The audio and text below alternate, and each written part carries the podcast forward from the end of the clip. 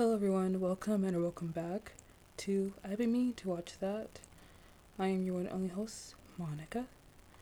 I am so sorry that it took a while for me to come back. It's been a while, but today we are going to be talking about Ready or Not, the comedy horror thriller that came out not too long ago, but not so recent that like this seems like a good film to review. And honestly, like it's been a while since I've done this, but we all know the name of the game, right? This is the podcast. I've been meaning to watch that. We're talking about movies and TV shows that I've been meaning to watch. I'm always late to the party. I'm never on trend with things. I always wait till the last minute to watch stuff. And I always wait until everybody else has watched something and um, then I'm like the last person to watch it. So then everyone else has made their opinion.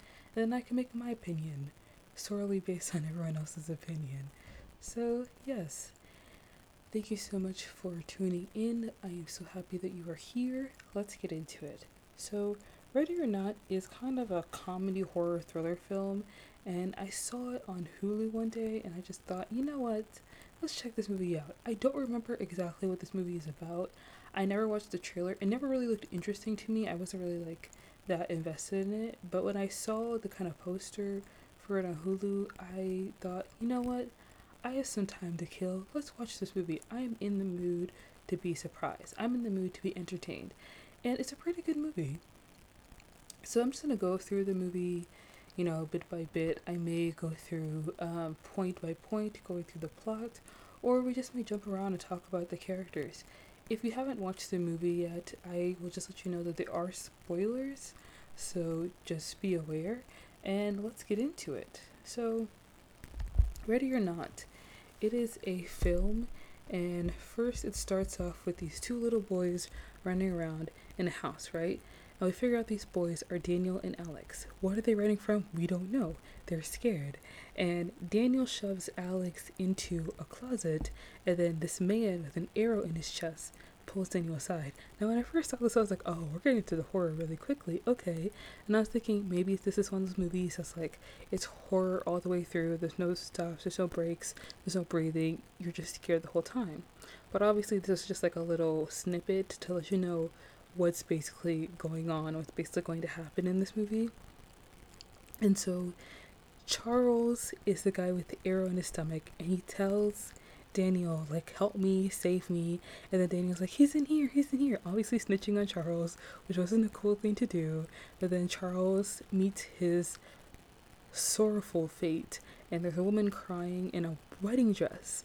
And I just have to say, like, if this is your family that, like, every time someone gets married, y'all have to play a game, and the chances are that one of these games ends up with someone dying how how do you feel about that? Like how do you grow up? Because obviously all the kids in this family have all grown up in very strange ways and like having to have a family that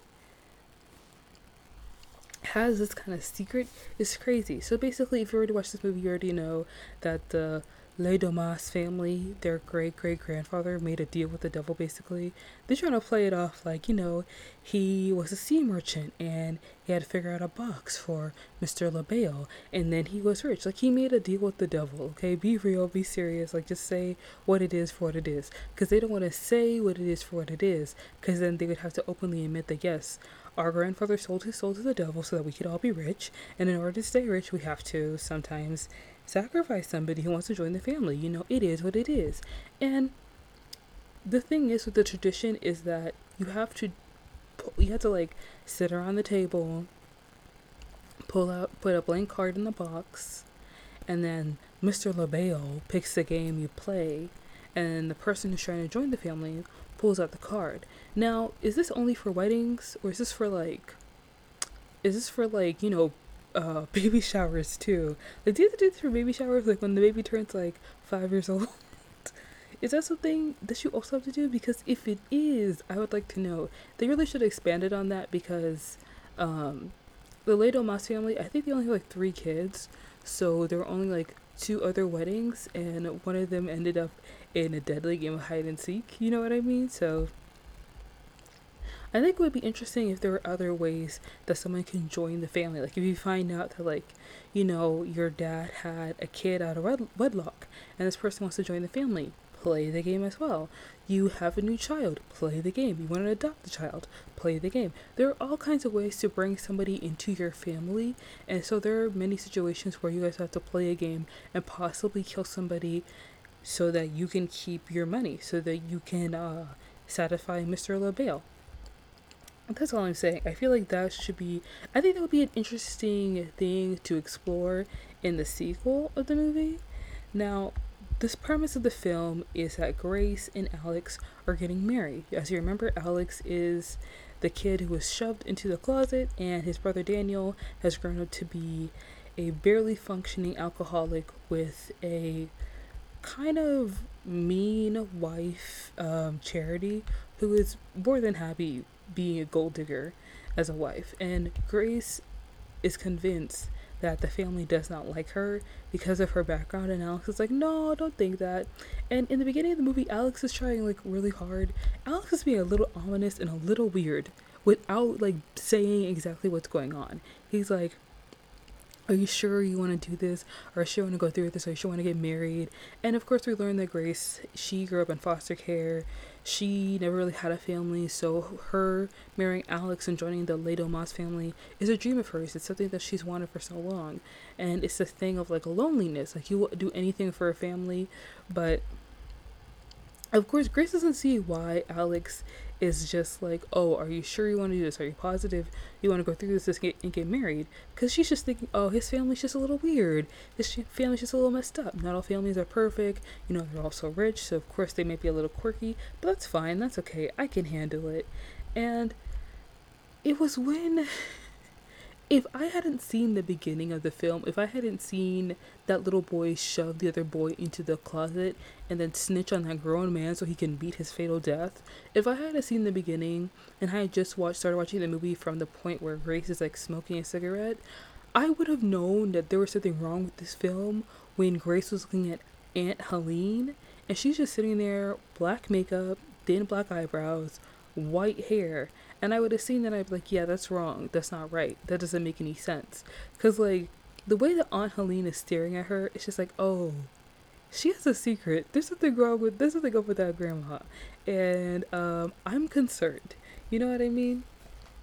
So, of course, Grace and Alex get married because they're in love. And they've been dating for like 18 months. And I feel like that's not really enough time to really get to know somebody. And it's really cute and very sweet. Like it's a very sweet wedding. And you know alex says like they had to get married at the house they couldn't elope and all these other things. But i'm watching this movie and you know this is my second time watching this movie. So i'm watching this and i'm really looking at alex. I'm like you had to know. You had to know that there was a chance that something crazy was going to happen the night of your wedding. And you had to know something crazy was going on before y'all got married. So of course they get married. It's a really cute, um, uh, it's a really cute, ceremony and everything. And then they're like being all cute in the bedroom, and Aunt Helene comes through a secret door, and she's like, "Everybody's waiting to play the game." And of course, that's really creepy. I would be creeped out too if that was my wedding night and I didn't know anything was going on, and then like your aunt just comes in through a secret doorway in your room. What is this? Can we have not any privacy? So then Alex is like, you know, we had to play a game with someone new joins the family. You gotta draw a card. It's part of the initiation. And she's like, okay, cool, whatever. She's not thinking much of it. She thinks it's just some tradition because the Le Domas family, they're super rich because they sold card games and stuff. And they own like four different sports teams. They, you know, Grace called it an empire, and then Alex corrected her. He's like, we prefer domain. Domain. You know where else you see the word domain? In scripture, in biblical scripture. Yeah, homie, that's worrisome. That's strange. So we meet. We've met um Alex. We've met Daniel. Daniel is played by Adam Brody. Daniel is like Daniel's a mess, but we know that Daniel's a good person. You know, he's like drunk, he's sloppy, but we know he's a good person at heart. And then there's Melanie. Not her name isn't actually Melanie. What's this girl's name? Dang it, I put it in my notes. Hold on, y'all. The actress's name is Melanie Scrofano or something like that. She's also in the show called um Wynonna Earp, which I love. I love that show so much. So that's why I wrote her name down as Melanie, but that's not actually her name. Oh, Emily. Her name's Emily. Emily is married to a guy named Fitch. Fitch is obviously like some rich guy, bored rich, raised rich, lived around white people, all that stuff. He's obviously stupid. The dad hates Fitch too. The mom hates Charity, who is Adam Brody's wife.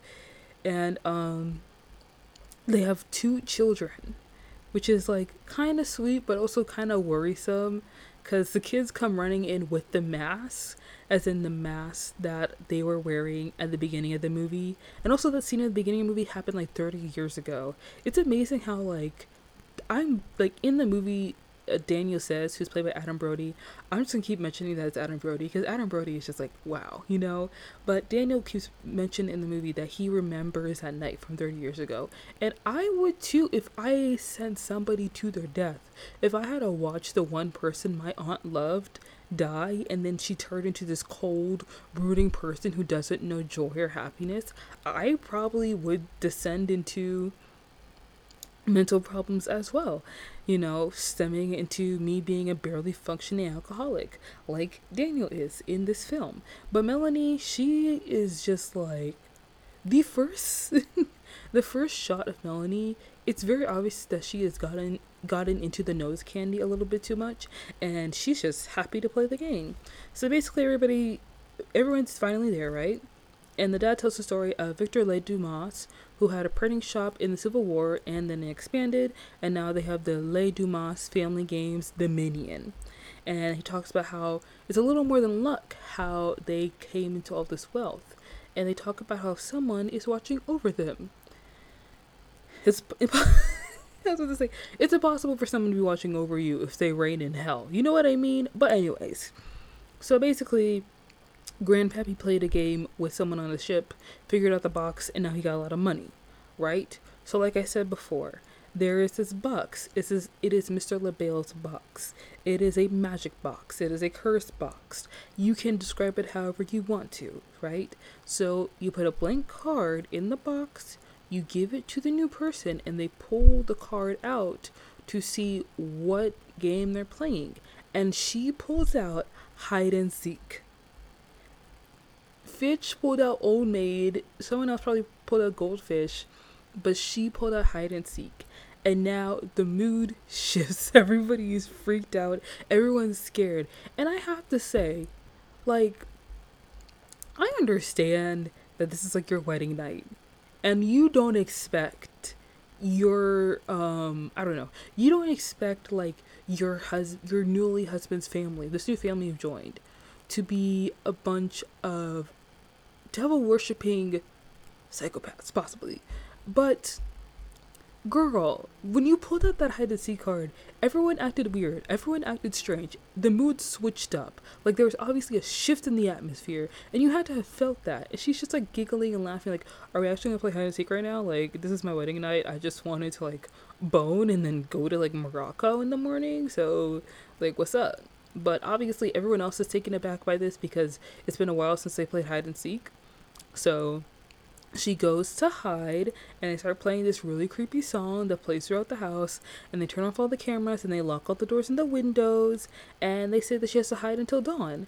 And he straight up is like oh well you just have to be around till dawn. I don't remember who he says you have to survive until dawn but i feel like that's what he said. I didn't write that down but i really was just sitting there like so sus. Like if that was me if that was like honestly, if that was me, I would be sus too. Like, homegirl's just like, oh, I just want to join a family. I feel like she wants to join this family so bad that she's just ignoring like the obvious signs that something really strange is going on right now. Like, something really unsettling is going on in this moment.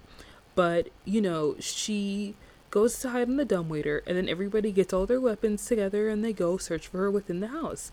And if I was playing hide and seek with my family, my new family, and I found out that the doors and windows were locked, I would be suspicious. I would truly be suspicious because there are like, I don't know, nine people in this family and it's just me having to take them all down. No, I wouldn't be able to handle that, okay? And so she tries, she leaves her hiding place because she really doesn't, she really doesn't think there's any point to this she really doesn't think there's any point to this. And then there are three servants, right? One of the servants is reading to the little child. The servant is reading Paradise Lost by John Milton.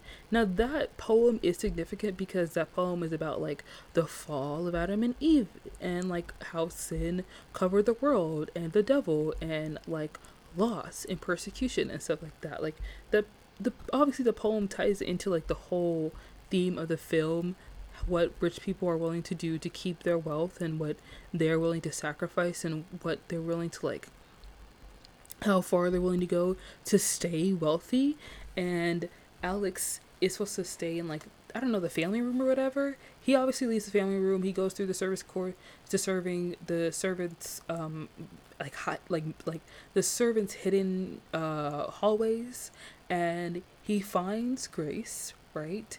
and he grabs Grace and he's like, "We gotta go. We gotta leave." And uh, excuse me. Of course, Grace is like, "Um, no, why?" And then Clara is looking for Georgie because Georgie got out of his bed because Georgie's a troublemaker. Wink, wink, nudge, nudge. And Clara gets her head blown off by Melanie Scrofano, aka Emily, and Oh my gosh, I was not ready to see that in the film, and I obviously covered my eyes during that scene. But like, when Grace sees it, Grace just like steals, like her body steals, because she knows she can't break down crying right just then. But she's just like, okay, and basically the whole family sees the servant girl dead on the floor, but they do not notice that there are two family members hiding behind the bed. Also, like there's a full length mirror like right in front of them. I feel like any of them could have looked in that full length mirror and be like, "Oh, look, Grace is right there." We just get on with the sacrifice and just go on with our lives. You know what I mean? But obviously they had to draw it out for the movie, duh. So they tell the whole plan in front of Grace, and she understands the purpose of the game. That like you know, um, Mr. Le Bail will not accept any help. He will not accept the servants. It has to be the bride. You know, if the bride doesn't win the game, you know, you just have to win. You just survive until sunrise. And, you know, if you don't win, something's to happen. So, Alex, you know, escapes with Grace, and he basically says they think that they have to kill you before sunrise. You have to play a game.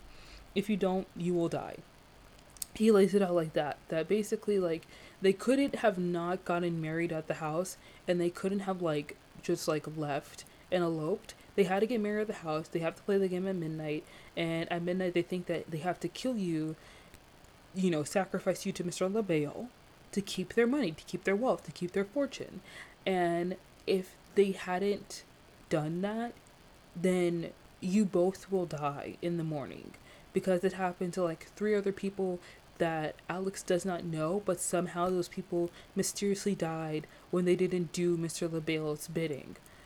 Which means that this runs deep within the family. And obviously, like all families run deep, like family trees are very expansive, but this is something that has affected this family in such deeply rooted ways. And I think that the younger people in the family Daniel, Alex, and Emily don't really believe in it, don't really see it. Like they understand like the wealth and the power that they possess, but they also think that's kind of stupid that they made a deal with the devil and they don't really think that it's true.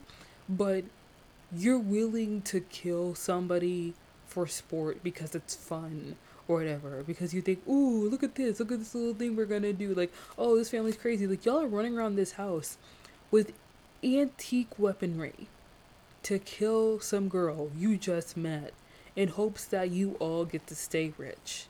And if you really didn't think this was real, if you really didn't believe it, if you really didn't think that this deal with the devil was something that was serious and based in fact, you wouldn't have had the wedding at the house.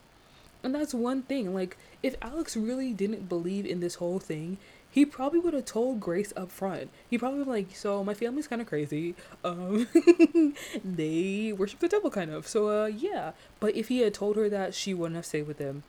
She would have left, obviously. And he says it in the film that if he hadn't proposed, she would have left, which says a lot about their relationship before the movie even starts, which tells me something. It tells me that, like, possibly they're having problems, and that Grace was looking to leave. Grace was looking to, like, go off and do her own thing and probably break up with him because they were dating for like 18 months. Dating somebody for almost two years, I don't think that's enough time to marry someone. I know that there are people who like date for like two months or so and then they get married and they live uh, like nice long life together for like years and years and years. And I know that all relationships are different, but I think that dating for 18 months, you still you still gotta like take more time to get to know somebody. You know what I mean? You gotta take you gotta learn about people in their seasons, in their seasons of growth, you know, in their seasons of change. And 18 months isn't a long time to know someone, and it's obviously like they were in love, they really wanted to be together, they really wanted to like start a family with one another, but like homie, if you knew that your family was deep in this stuff, would you like I'm not trying to govern his life. Also it's a movie, so I can't really judge it that much, but like really it's strange. And like i'm really i'm really like i'm really concerned about their relationship as a whole you know? Because if he knew that there was a possibility that she would draw that card and he didn't believe in the whole like devil situation homie would have just been like let's just elope. But he was too scared he didn't have the faith you know he he was just too scared. And obviously he remembers what happened that night when he was shoved in that closet. He remembers what happened. And daniel probably regrets it but it's said later in the movie that like it's brought up later in the movie by aunt helene and by Andie mac MacDon- macdowell i think her name is the actress. I'm so like i'm sorry. I don't learn movie characters' names. I learned the actors' names, and the fact that Samara Weaving, Weaver, Weaving, she looks so much like, she looks so much like Margot Robbie. And I was just watching this movie and I was just thinking, like, imagine Margot Robbie, imagine this movie with a full Australian cast. That would have been more interesting. I feel like it would have been more interesting because people with accents, like, they just, they just, like, it's just a certain je ne sais quoi to the way that they speak. You know what I mean? But this is kind of skipping around. But basically, later in the movie, um, Aunt Helene basically says that Alex is simply afraid of who he truly is. He can't run from this truth. He's meant to lead the family.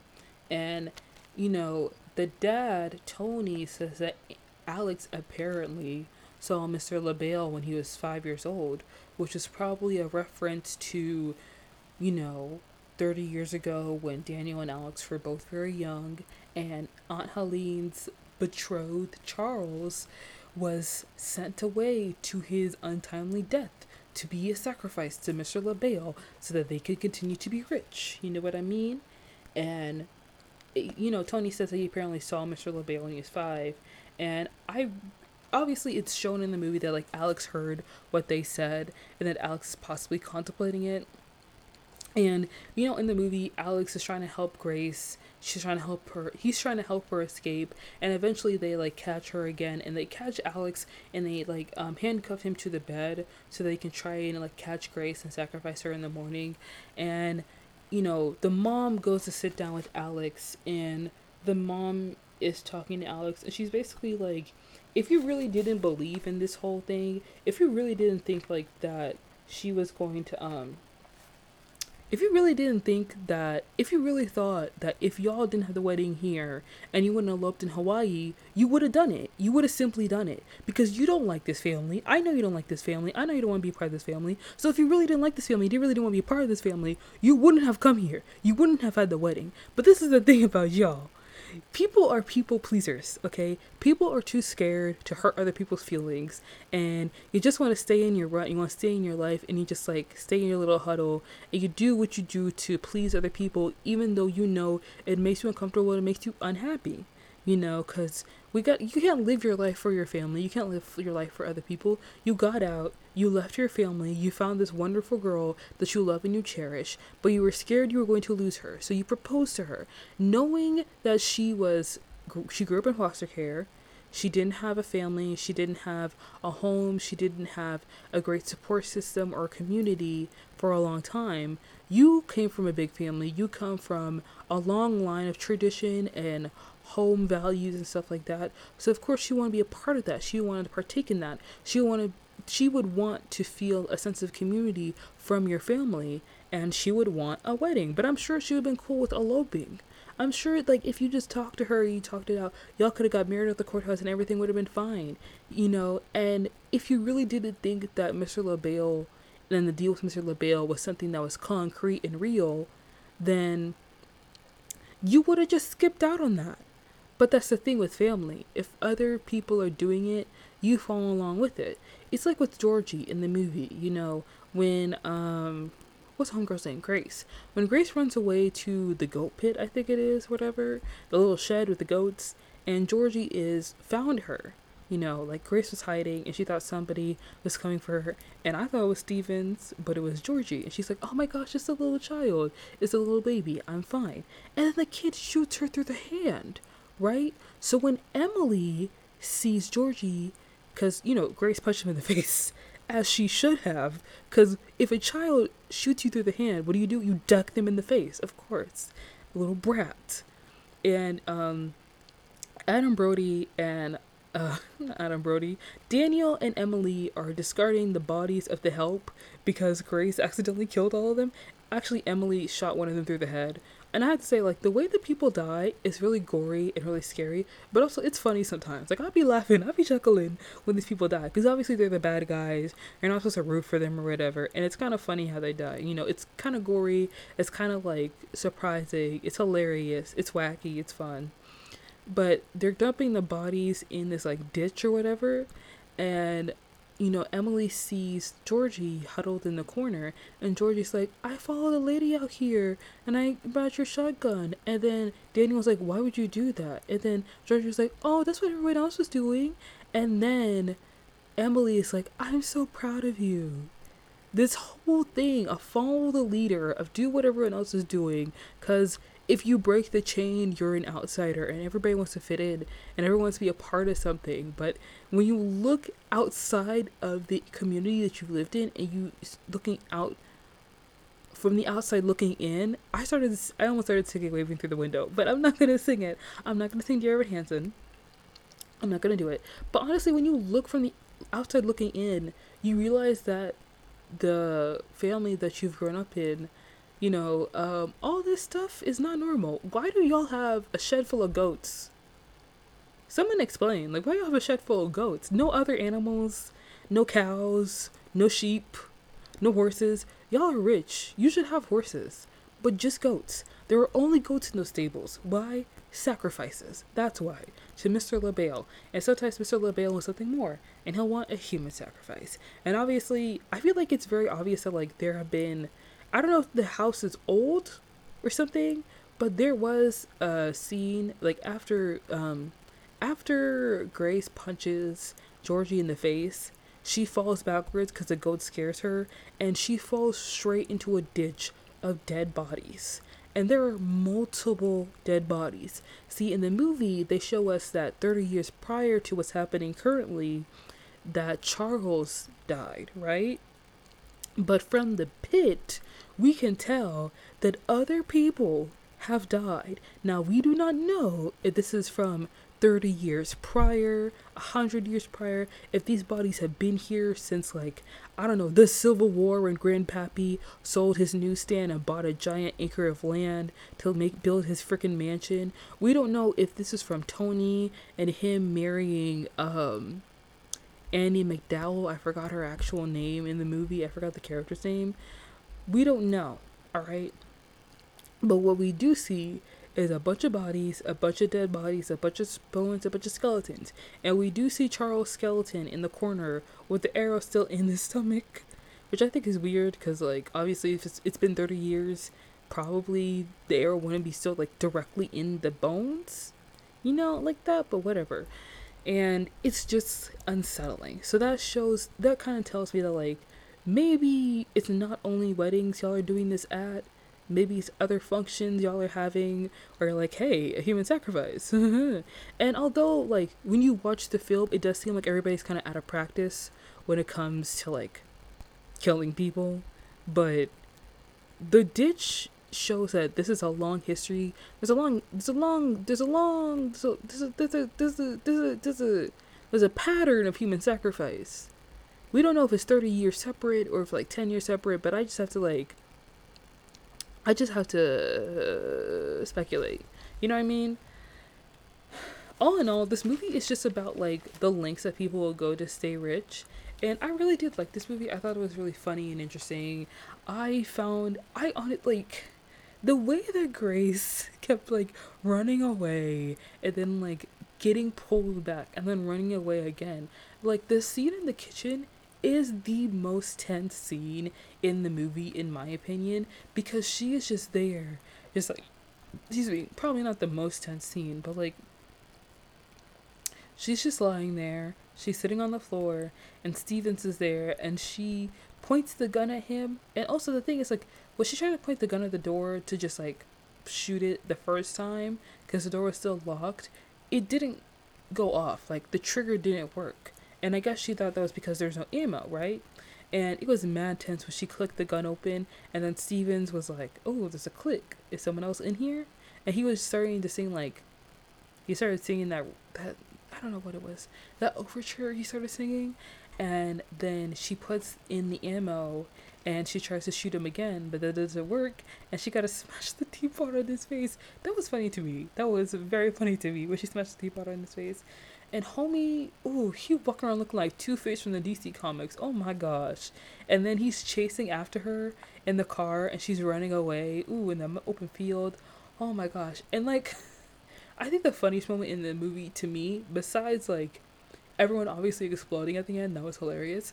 But the scene where she literally tries to like, she's literally taking off an iron like rod from the gate and she breaks it off and she literally has a tear in her back for trying to squeeze through this gate because she sees a car coming down the road and she stops the car and then the guy is literally like get out of the road and drives away i'm sorry do you not see the distress the obviously dirty bride in her dirty gown bloody and just like asking you for some help and you're just telling her to get out of the road sir, do you not notice how this is out of place? You do not notice how this is wrong? Like, homie was wrong for that. And also, wow. Honestly, that scene was hilarious. Imagine if that guy had just pulled over and helped her out or something. Or something worse would probably happen. Ooh, that's bad too. Yeah, you're right. Also, like, when she finally, like, overpowered Stevens and she strangled him, I knew he wasn't dead. I knew he was playing around. Cause, like, girl, come on, open up your. open your eyes and see. And when she got in the car, she should have ran him over. she should have ran him over. She shouldn't have just driven away. She should have ran him over once, ran over twice, and didn't get good measure. You know, if he's not dead, at least his legs are broken. You know what I mean? he may not be dead, but his ribs are broken, and he's going to be dead very soon. And then when she gets in the car, and she calls Trip safe, and the guy is just like, um, the vehicle's reported stolen. I know you're asking me to call the police and you obviously sound in distress, but I'm just gonna shut down this car anyways and leave you stranded in the middle of the woods. Okay, bye. Like, the customer service rep did not have to do that. He did not have to do that. I know that calls are recorded for quality assurance. We all know that, but like, homegirl is angry. She sounds stressed out. So maybe like cut her some slack and like I don't know, let her steal the car, my guy. Like, come on, like, be real. Like, she doesn't sound like an angry homewrecker. Like, be nice, you know. And he did say police were on the scene, but, you know, the cops may be fast, but Steven was faster. Steven came back. He came back. Like, I don't know how this guy went from the open field to where her car was exactly. But like he must be like he must be like Usain Bolt because them legs were working. oh my gosh, she came back with a vengeance and shot her in the neck, knocking her out. Also, when Grace is in the car, she has a little dream that Alex is driving the car, and when she looks over at him, he's wearing the mask. Obviously, coming to the realization that like Alex is some what like his family like even though alex left his family and he went away he met grace and now they're like he was together with her that doesn't mean that he isn't selfish and like greedy like his family. That doesn't mean that he wouldn't go to the great lengths to keep the wealth within his family. You know i guess that there are people who believe that if Adam Brody hadn't died and like the mom hadn't died, that maybe Alex would have changed his mind and maybe Alex would have like helped Grace leave in the end. Oh, in the end, in the end, in the very, very end, when Adam Brody poisoned them with hydrochloric acid, that was a stroke of genius. I had to say, I really thought they were all gonna die. I thought that was some. I'm not gonna lie, I thought that was Mr. Le Bail. I was like, oh, Oh, Mr. Le Bail said, no, not this time? Oh, okay, that's crazy. Oh, wow. Oh, my. But no, it's just hydrochloric acid. And honestly, when, whoo, when Charity had the gun to his chest, I don't, I don't know. Like, I knew she was gonna kill him, but I didn't know she was gonna kill him. Like, she shot him in the neck. I thought she was gonna do it in the chest or something. Like, give him a few minutes. Like, give him two or three minutes to, like, kind of struggle and grasp for life. Not in the neck. Because when it's in the neck, I was like, oh, he's going to die. Oh, he's he's he's gonna die. Oh, that's oh, that's tough. You know, we know like Daniel isn't a perfect character. He's not the best person in the film. Is he the person we're kind of rooting for? Yeah, because he obviously shows that he has something of a conscience, and he shows that like he he's struggling with the guilt of when he was when he was younger, and now that this is happening all over again, you know, when he was younger, it was something that you could like excuse because you're five years old. If your family's telling you to do it, you go along with it because, like, if you don't, you feel like you're gonna get in trouble, but you realize that it may be deeper trouble than you realize because there's something there. The the the consequences, the stakes for the little game that you're playing, the stakes are much higher than like a normal game of hide and seek, and you realize that when you're young. But him being a an adult a 30 year old man having to play the game that ruined his life basically when he was young, playing it once again, and possibly taking away the happiness of somebody that he loves once again, he realizes that he needs to make a better choice and a better decision. And in that moment, he sees that what his family's doing is wrong. And, you know, when he was throwing the bodies in the pit with uh, Emily, he really said, like, earnestly, like, you know, maybe we do deserve to die. And Emily says, my kids don't deserve to die. And that's something that's really hard to think about, I guess, a little bit. Because, like, those children are just like children, they're babies. They could grow out of it, they could leave, they could learn, they could change, they could do something differently. But can you really break a deal with the devil? I mean, yeah, you could, but, like, you have to want to break that deal. You have to be willing to let that all go. You have to open yourself up to the possibility of being like everyone else. But they've grown so comfort in they've grown so comfortable in their wealth and their riches that they are willing to kill somebody even if they like that person, even if but that one person is just standing in the way of their fortune, their fame and their fortune that they've grown comfortable in and that they've they seem they think that they're happy with it, but like are you really happy with something that you've gained through murder? Is that really something that's going to satisfy you? Is that really something that's going to make you happy? Is that really something you want to carry throughout your life? Is that really something you want to pass on to your children? They want to teach your children that in order to to stay wealthy, ridiculously rich, you may have to kill somebody that you love, therefore isolating yourself and making you rely only on your family, making you feel more alone. Like that's so that's so twisted. That's so wrong. That's so twisted. That's not right. You know what I mean? So when Daniel dies, it's a blow. It's a real blow to me cuz I didn't want him to go, man. I wanted him to live. But obviously like ah, it had to happen. It had to happen and it's heartbreaking that it was him. So Alex holds Daniel as he dies. Alex who finally got free. Like Alex was doing the whole like sh- like trying to get himself free with those handcuffs. I really feel like he should have just like broken the bedboard.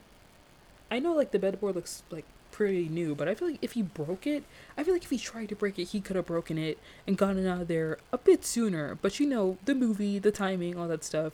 So Alex frees himself and he sees Daniel die and the mom goes after Grace and uh the mom you know Homegirl doesn't make it. Like Grace gets that box and she goes to work on that app. she goes to work. She goes to work on Homegirl. She goes to work on her. Cause the mom the whole time has been like, I like you. You and me are just the same. You know, they didn't like me in the beginning. They didn't like me in the beginning because I was an old country bumpkin. But you know what? I showed them. Stand up, stop, stand up tall, roll your shoulders back and just let them know who you are. Let them know you are that girl. You are it, okay? You don't play tag, you beat it, girl. You know what you you know what I mean? She kept having like that attitude towards her, but the whole time possibly like anticipating the fact that she would have to kill her. And the time has come. And she's like, you know, I like you. I like you a lot, but you are not gonna get in the way of me and my Givenchy bag. You are not gonna get in the way of me and my Gucci and my Prada, my Versace, Versace, Versace. So let me tell you something, sweetheart. You gonna die tonight, alright? My son may hate me and leave, but you know what? If he kills me, that's okay. Cause I was still rich and I was still a bad Mm, exactly. You can't take that away from me. But the one thing Grace could take away was her life, and she didn't. Grace took that. I'm sorry. Grace took that box and went to work on that face. Ooh, girl. She chipped away all that expensive Botox. And then Alex was standing and just like looking at her. And in that moment when Alex was looking at Grace, I really did see a shift in his character. Like it was really mask off. You know what I mean? Like I also feel like this movie is kind of reflection on like white people in general. Ooh, we're gonna get deep here, but you know, like 30 years ago, white people running not 30 years ago, yeah, 30. Even now, white people walking around with masks on, doing things without consequences just because they knew they could do it. Cough, cough, KKK, obviously.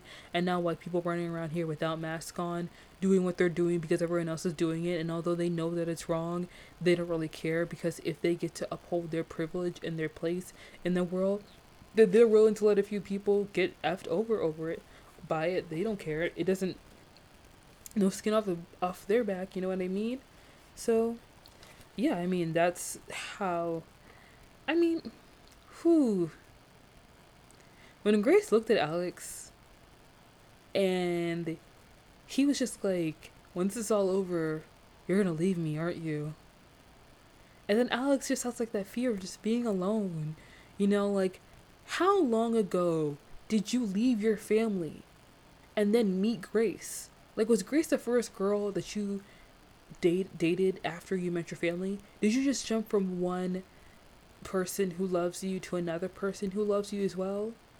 Is that like, did he really take time to be by himself and to learn about himself and to grow as a person? Because if he really did take time away from his family to like really become a whole person outside of his family, then he wouldn't have brought her back. He wouldn't have cared if his family was upset with him not having the wedding at the house. He wouldn't. It wouldn't have mattered to him because he would have found someone he loved. It would have been with the person he loved, and he would have said, "Screw it and throw caution to the wind and just did what he wanted to do because he doesn't care what they think or how they feel, you know.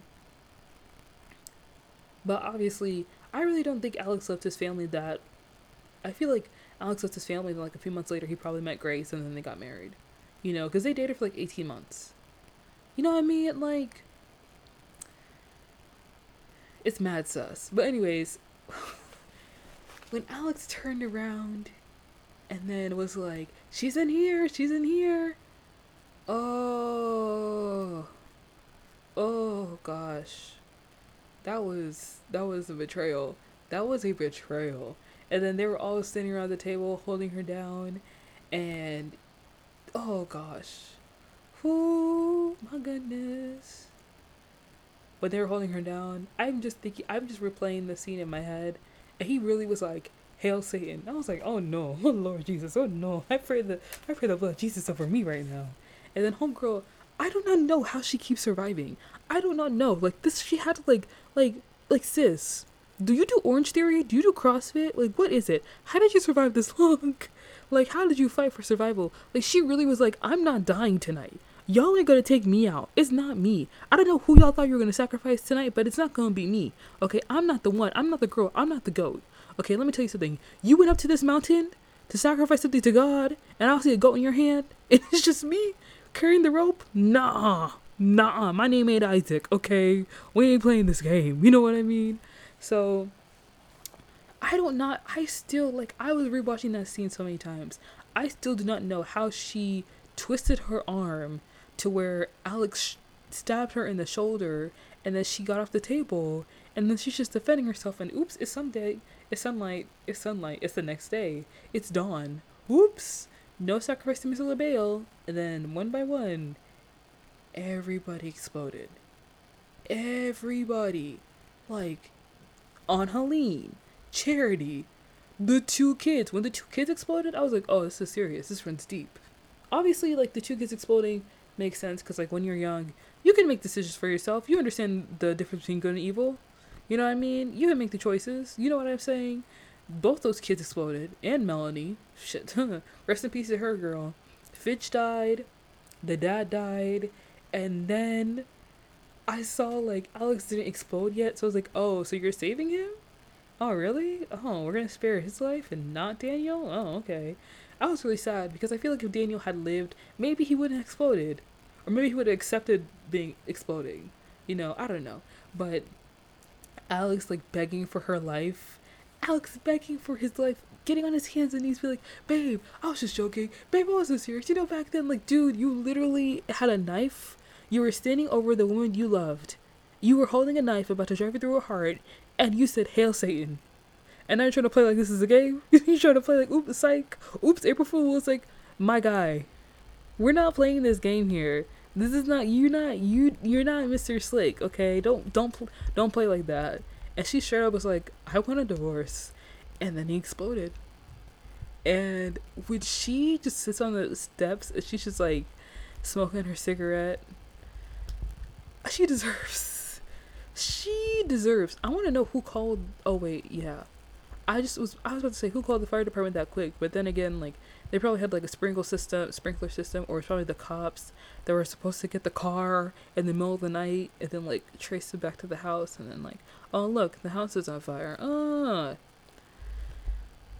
Imagine like explaining that to your neighbors. Another thing is that like, I feel like this deal with Mr. Le Bail wasn't just made with um the Le Domas family because they say in the movie or at least Tony says that this happened to the Van Horns, that their family burned, that like the house burned down as well because they didn't honor their agree- agreement with Mr. Le Bail. So obviously it's like a little secret on the country club. Like, hey, want to make a quick buck? All you gotta do is uh hit up my friend, Mr. Le Bail. It's a little box in a game, huh? You like go fish? Have, well, I said, well, you when you lose this goldfish, you lose your soul as well. Ha ha ha. You wanna play? You wanna have some fun? You know, like it's not exclusive to just that family, obviously. And I don't think I have any other thoughts about this movie. I I really did like this movie. I thought it was a lot of fun. I do know that there's another movie called like You're Next. It's a little bit like this, and I think that I'm gonna check that out. But I think it's a little scarier, has a little more gore to it. I feel like the reason why I like this movie a lot because it's funny. You know, this movie made me chuckle a little bit. This movie made me pause and like reflect and like look at it a little bit, be like, what's going on here? What's the cause of this? But it's a pretty good movie all in all. It's on Hulu. If you guys want to go check it out, you should.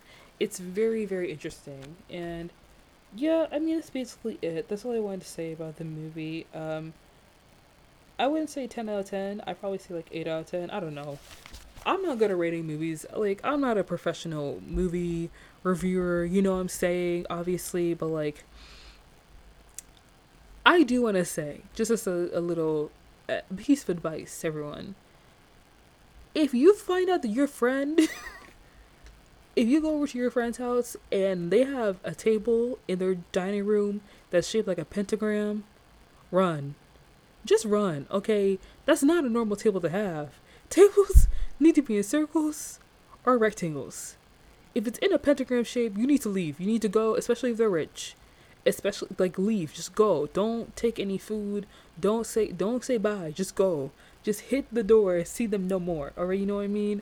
Cuz like I understand that like family is family and you know maybe we shouldn't judge Alex too harshly because of the way that he grew up. And you know, he says so. The the character Alex says so in the movie that like when you realize that other families aren't doing it is obviously weird, but like when family does it, you just can't say no to family. Like your family makes it okay. And I guess if you're raised in a household where like there are goat sacrifices and chanting and learning Latin and mysterious cloaks and pentagrams and drinking gross substances before you make a sacrifice, that would that may seem normal to you because that's what you grew up with, that's what you knew, that's what you were raised in. That's all you know and that's not you didn't know any differently. But, you know, if you escape, if you leave, if you go to some another, you know, situation and yet you return back to that same sketchy stuff, that says more about you than it does about your family, okay? That says more about you and your resolve and your need to be with other people, you know? So, yeah, I mean, that's basically my thoughts on uh, Ready or Not. If you guys like this, you know, feel free to subscribe to my podcast. I've been meaning to watch that on Spotify. I have new episodes every Monday and Wednesday.